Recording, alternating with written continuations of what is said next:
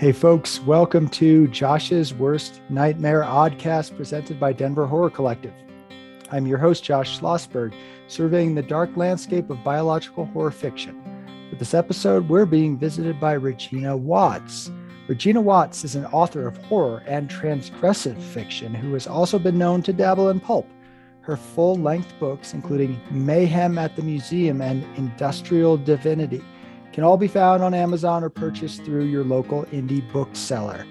Idol, her latest horror novel, is out Valentine's Day 2022. Welcome to my nightmare, Regina.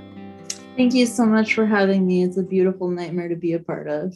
Well, you'll see. We'll find out. So, on Josh's Worst Nightmare, I invite on horror writers to talk about an aspect of what I call biological horror. It's a broad brush for living creatures and vital processes relevant to their writing. This episode, we're talking about the blurred lines between mental illness and mysticism. So, that's a very interesting topic. And I guess the way to start is is there a difference between the two, would you say? Oh, yeah. I, I think there is definitely um, but it it you know it really depends i think the best place to start is with R.D. Laing who was a, a Scottish psychiatrist who um, uh, had like a, a, kind of an interesting uh, focus on the experience of psychosis and on the diagnosis of schizophrenia. And his idea was that schizophrenia was more of a theory to explain a particular set of psychiatric experiences rather than mental illness per se.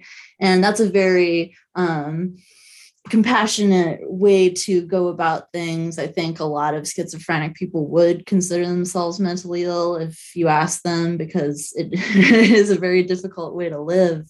But I think ultimately, um, some of the points that R.D. Laing made are very relevant to the mystic um, because one of the things he says specifically is kind of like, how do you know it's psychosis and how do you know it's like just magical thinking or mysticism?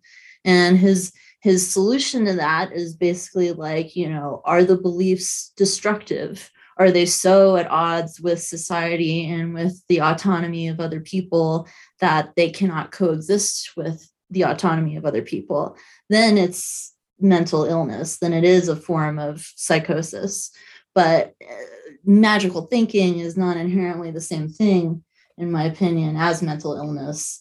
Although a lot of psychiatrists really like to act like it is. sure. Well, that's their job, right? They have to define the world through that particular lens. But yeah, you bring up a lot of interesting points here in terms of maybe the fine line between what could be seen as genius and madness. It's like, who's to say and then there's the idea of sane people will go insane in an insane world, right? So yeah. it's like, what is the official way of looking at it? our brains are just making up all these pictures and processing anyway. But I think that definition of are you able to cope and function could be a good determinator of whether you're suffering from a maybe a more severe mental illness or you're just thinking some cool stuff.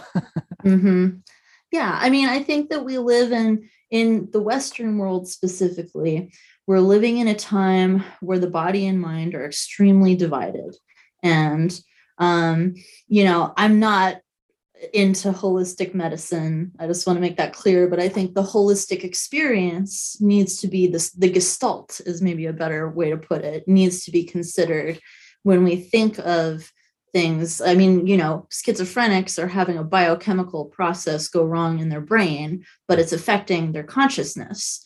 And so, like, I feel like we're at this point now where psychiatrists do feel like it's their job to kind of dismiss magical thinking and so on because uh, of Descartes, who I admire, but who is also like my mortal enemy. and. I feel like he really got us started off on in the wrong way with the hard problem of consciousness that kind of developed after he came up with, I think, therefore I am.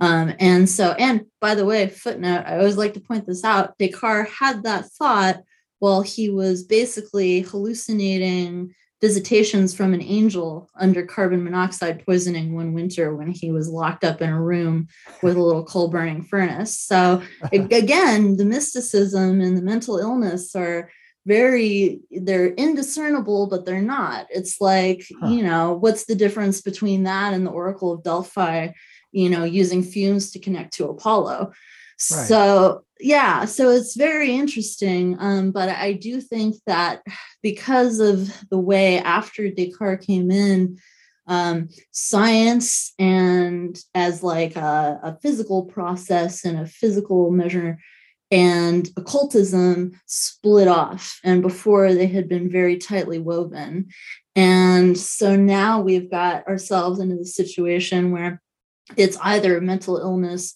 or mysticism you know there's no shaman training really available to us in the united states in the west as far as the tradition goes so it's like i think that in any cases where, like with bipolar disorder, it's kind of a borderline place. How many bipolar disorder suffering people have been incredible artists and mm-hmm. invaluable engineers and architects and all these incredible facets of society, but they're deeply mentally ill. and even in severe cases of bipolar disorder, uh, during manic phases, people can still experience hallucinations a la schizophrenia.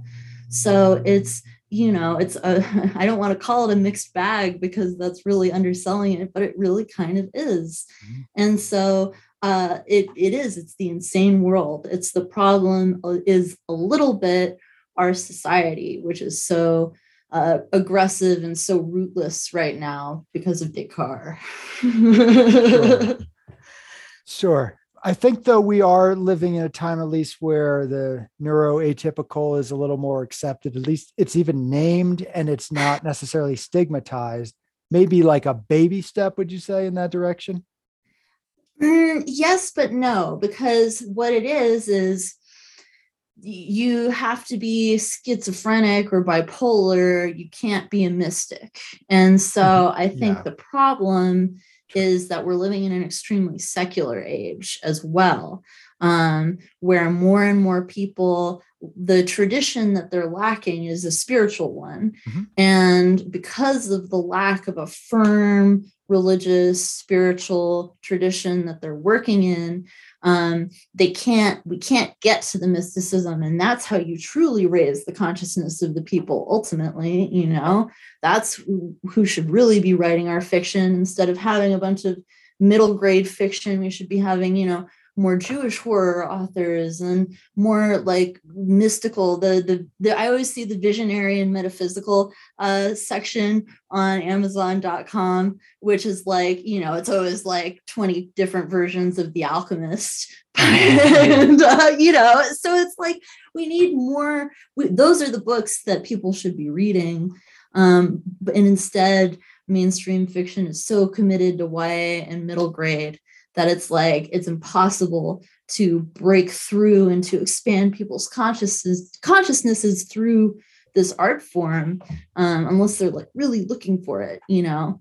And on the one hand you do want people who are seekers to find this stuff but on the other hand you know like you never know what's going to inspire somebody. I've been replaying final fantasy 7 and the number of references in that game to like alchemy and kabbalah and just everything is so intense for me to discover that i feel like you know playing that game seeded me for interest in all this much later in life so it's like you know it's the responsibility of the artist to be a little insane but to harness it in a healthy way, I guess is what I'm saying.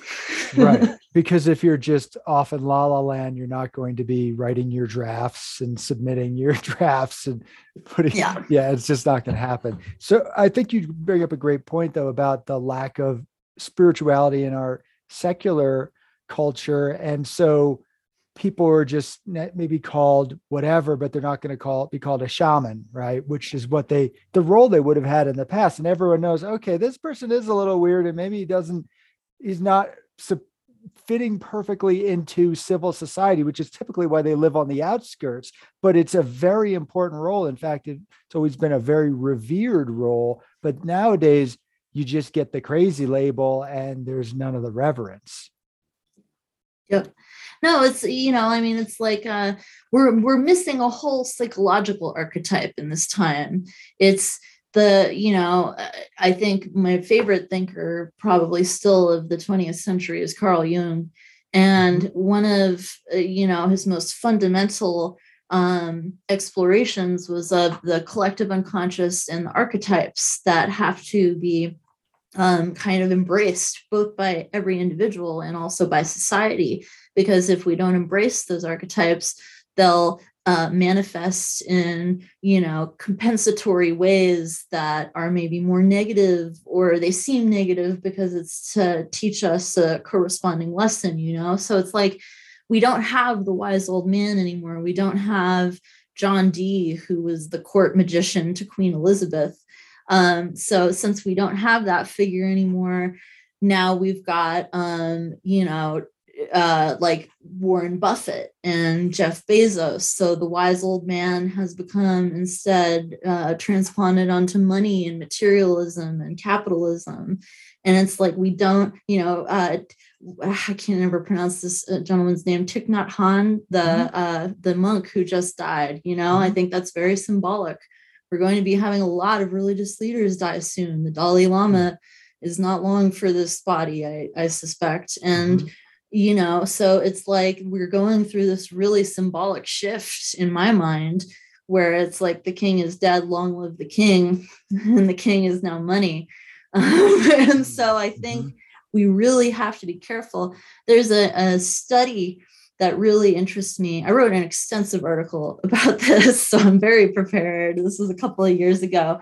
And at the time i was writing this study had just come out and it essentially said um, the more an individual uh, relies on the government for things like healthcare or food stamps or whatever, um, the less likely they are to be religious, which is very interesting to me. And part of that, I think, speaks to how um, you know uh, the church and and um, you know plenty of uh, temples and mosques all serve their communities with free food and, and classes and whatever and they they tend to draw people in um, with the gentle embrace.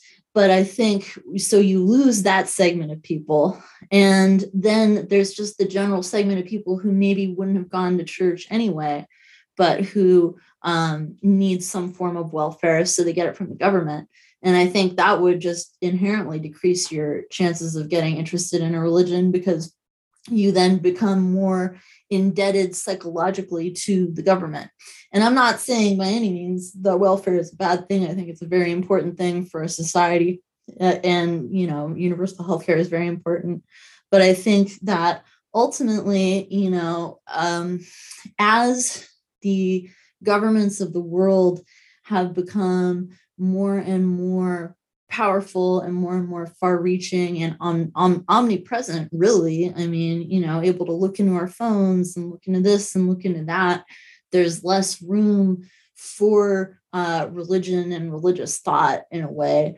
Um, and so it's really it's really a problem. Uh, and i think um, we're seeing the archetype of religion itself becomes manifested in these new ways because we still have the need for these thoughts, but instead you get um, people worshiping anime girls like Hatsune Miku and people, um, you know, uh, worshiping celebrities and you have all these different transpondences of the Godhead on all these different things except for itself. And so I think the most important thing is for the artistic mystic working in the modern day is to take that spark and protect it. Like Gene Wolfe talks about this a little bit in uh, his book Urth of the New Sun, which is the fifth in a series called Book of the New Sun, which is highly recommended. And one of the things he tells in this book is there's like a fairy tale about like the, the, the keepers of information in like a post-apocalyptic society basically and uh, the metaphor is you know it's the keepers of like the soul information the spiritual information that has to be guided and passed through all these various hands. So it's like, even though we're living in a time where, on a broad social level, there's going to be a lot of people who are disconnected from the tradition. What we can do as artists is slip the tradition into our works and and hope that people will find them and uh, become enlightened and become liberated and hopefully move out of a zone where it's like either you're mentally healthy or you're not healthy. And any magical thinking is not healthy to this place where it's like as long as i'm not hurting myself or anyone else and i feel magical thinking for lack of a better term benefits me um you know that shouldn't be a problem fascinating yeah that's really fascinating stuff there and i too have read a lot of Jung and appreciate a lot of his concepts, archetypes, and the shadow, particularly. That's something that I think is central, of course, to horror fiction. You can't hide from that stuff. Anytime people are like, "Oh, why are you dwelling in this?" Well, I agree. If you dwell in it too much, that's one thing, but you got to look into it, man. You can't just push that down because something fills the vacuum. And I think you're right that these ebbing of spirituality, however you want to frame it, what has taken its place could be government, celebrities, money. I also think ideology has taken its place. So people almost mm-hmm. take on these fundamentalist black yep. and white views of the world that they a lot of those people really dislike religion, but they don't realize that they're an adherent to their religion anyway. Yeah, it's a form of tribalism and it um gosh, I do. Oh, I do have it. Um, Robert Anton Wilson, the author hmm. of Cosmic Trigger and um, many other books, including the Illuminatus trilogy, um, talks in this book about um, uh, Timothy Leary's theory of uh, consciousness. And he goes into it a little bit more extensively in his book, Prometheus Rising. And he has a really interesting breakdown of it. But the uh, I'm sorry, the Eighth Circuit model of consciousness um, is um, a really interesting kind of guidebook to how consciousness develops in the brain and how the human relationship toward the self and toward conflict develops in the brain over time. Hmm. And essentially, what we have, because it goes like, you know, the first level is like a pure, just like, um, safety, comfort, connection associated with like breastfeeding and the mother, and softness and protection. And uh, so it's like very basic and people who avoid conflict. Um, and then you get to the second level, which is the people who are full of conflict because their consciousness stopped developing when they're toddlers, basically. And so it's this aggressive dominance, this tribalist thinking that we see ourselves getting into. And then, you know, you have the next step, which is the people who are not obsessed with dominance or submission, but instead they're obsessed with just like sex and the attainment of sex. And then you get into the religious level, which is that that interest. And then beyond the religious level, you get into the mysticism level. And beyond the mysticism level, you get into increasingly just like abstract, far reaching, unthinkable levels of consciousness that um, are referred to as like the meta programmer, which is the God consciousness that can help you reset certain undesirable aspects of your personality or your habit or whatever if you are able to access it. And I think really part of the problem that we're seeing in society in terms of not being able to hit that religious level anymore is the internet. Because what is the internet if it's not a place to argue with someone until it's time to go jerk off right? And then you go to bed and it's like then you go to work and then you come home and you argue with people on the internet and then you jerk off and then you go to bed. And it's like where in that where in that period of time are you ever going to think about god so i i honestly feel that the internet has been a supremely devised tool of subjugation for the past like 10 to 20 years. And it's been, you know, it hasn't been conscious because, of course, it's the unconscious's desire is to subsume all consciousness. Uh, the existence of consciousness is antithetical to unconsciousness. And so the unconscious mission of unconsciousness is to make more unconsciousness. So it's not like this insidious mm-hmm. Illuminati is rubbing their hands together right, right. and, you know, breeding these, you know, insidious people to, you know, control us. It's just that we as a society um, find it more comfortable to be unconscious. And so, because of that, all of the mechanisms tend naturally toward unconsciousness and so we have to resist that as people and and you know fight through it and in fighting through it we often have mental illness because when you're conscious you're more likely to experience things like depression. There's a you mm-hmm. know a lot of studies that link higher levels of intelligence or at least correlate higher levels of intelligence with a greater likelihood of depression. And i think that's for a good reason.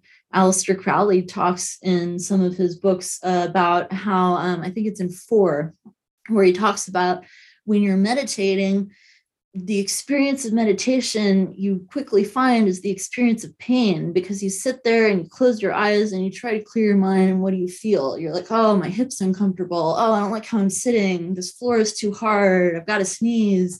You know so your first consciousness your first waking out of unconsciousness is pain.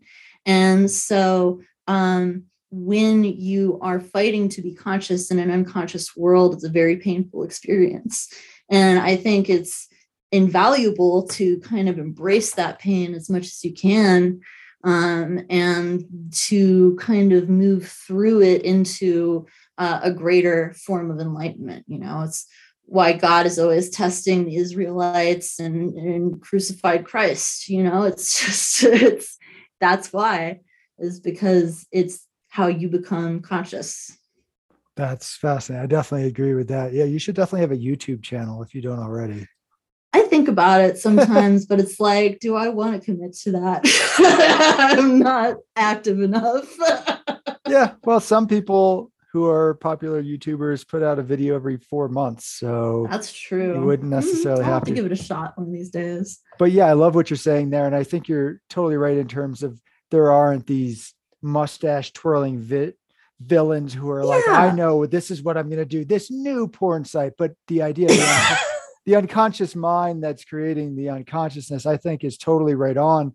And some of the thinking in that realm, which was going on more in the 90s terence mckenna was somebody who i followed a lot of stuff he's sort of a, hmm. a psychedelic guru so that's kind of what linked me into spirituality stuff because i was never super spiritual even though i grew up jewish i mean i wasn't spiritual at all let's just put it that way but the psychedelic world that kind of brought me back and then things in fiction like carlos castaneda the teachings of don juan even though those are probably pure fiction doesn't matter. It doesn't even matter if they Yeah, no, it doesn't. Who cares? So it's still like getting into that that mystical headspace and doing it through fiction. But some of the the stuff in regards to all right, if we get into those mindsets, what we have science telling us now, it's it's purely a biochemical process, which I mean, it may or may not, it might be both. And mm-hmm. a lot of mental illness is thought to be what imbalances in serotonin and then we have substances that are clearly chemical substances, but they're doing things in our brains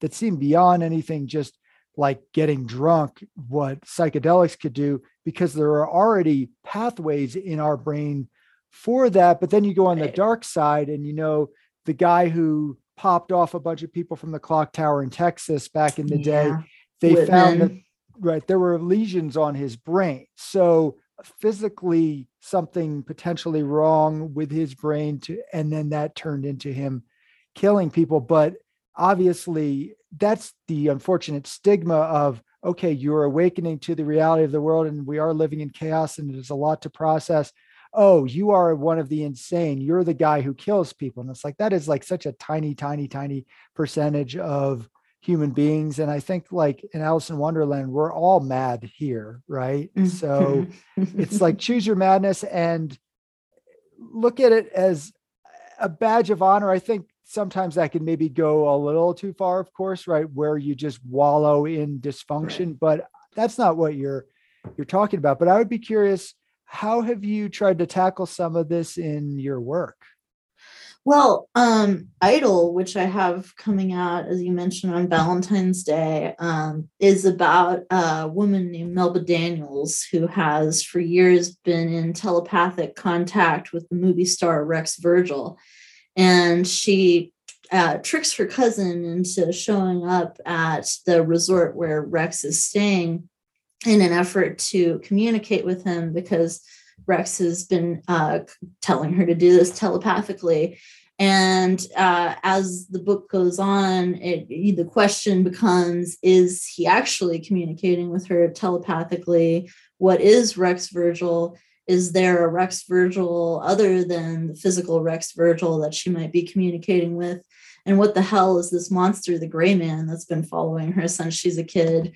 Uh, so it's kind of it's a very ambiguous book, and it's I'm always like really worried when I write this kind of a thing because I just can feel somebody getting on Twitter and being like, this is so exploitative of mental illness. But it's like, to me, I love Melba. She's a great character. She's funny. She's very smart. Um, and she is involved in something that we might interpret as mental illness, but that she interprets as this ecstatic experience of being loved by a divine being that may or may not be expressing itself in the form of a physical man. So it's, you know, it's like, yes, she's a problem. Is she holding him hostage in the book and maybe killing some other people because Rex Virgil is telepathically telling her to do that? yes but the thing is that even so there's still this question throughout the book of um, you know is this somehow being divinely mandated truly um, so it is one of these things where it's like um, this this balance this more extreme horror themed balance between mysticism and mental illness but it's still the question because you know the old I used to get so mad at my Catholic dad when I would ask him about evil because the Catholic answer to evil is so unsatisfying. It's always evil exists because God gave men free will. And it's like, but but what about typhoons and what about brain cancer and what about right. anything miscarriages? I mean, those things aren't are they not evil experiences when rated in the consciousness? And so to me, you know, the exploration of evil as sometimes being a divine mandate or a divine necessity, revenge or vengeance is mine, saith the Lord kind of scenarios, um, I think are very interesting to me. And uh, it just ties in naturally with mental illness because you got to be a little bit crazy to be Joan of Arc, right?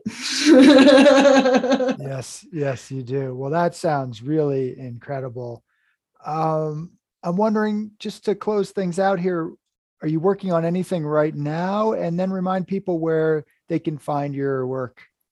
Uh, yeah. So right now, I actually just finished a short story, and I've got a couple of series I've got to be um, wrapping up here soon. But I'd like to get a couple more horror novels done throughout this next year if I can. I'm really trying to shift the platform out of pulp and more into exclusively horror. Uh, so hopefully by the end of the year we'll we'll be at that point and you can check out my work at uh, you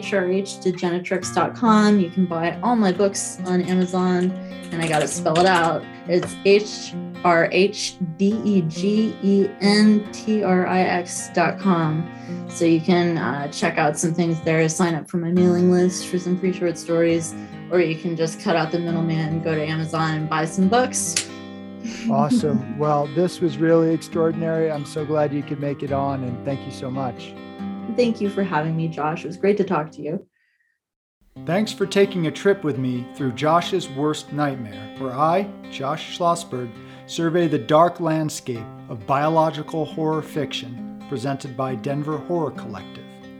If you don't want to miss any of the great and sometimes disturbing weekly episodes I've got planned for you, be sure to subscribe to Josh's Worst Nightmare on a variety of podcast platforms.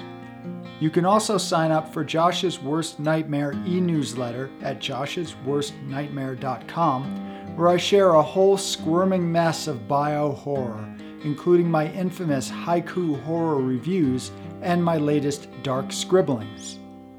Speaking of which, if you haven't already picked up a copy of my cosmic biological folk horror novella Maline from D&T Publishing, you can find a copy of the paperback, hardcover, or ebook at Amazon, godless.com, or joshsworstnightmare.com. Yours darkly, Josh Schlossberg.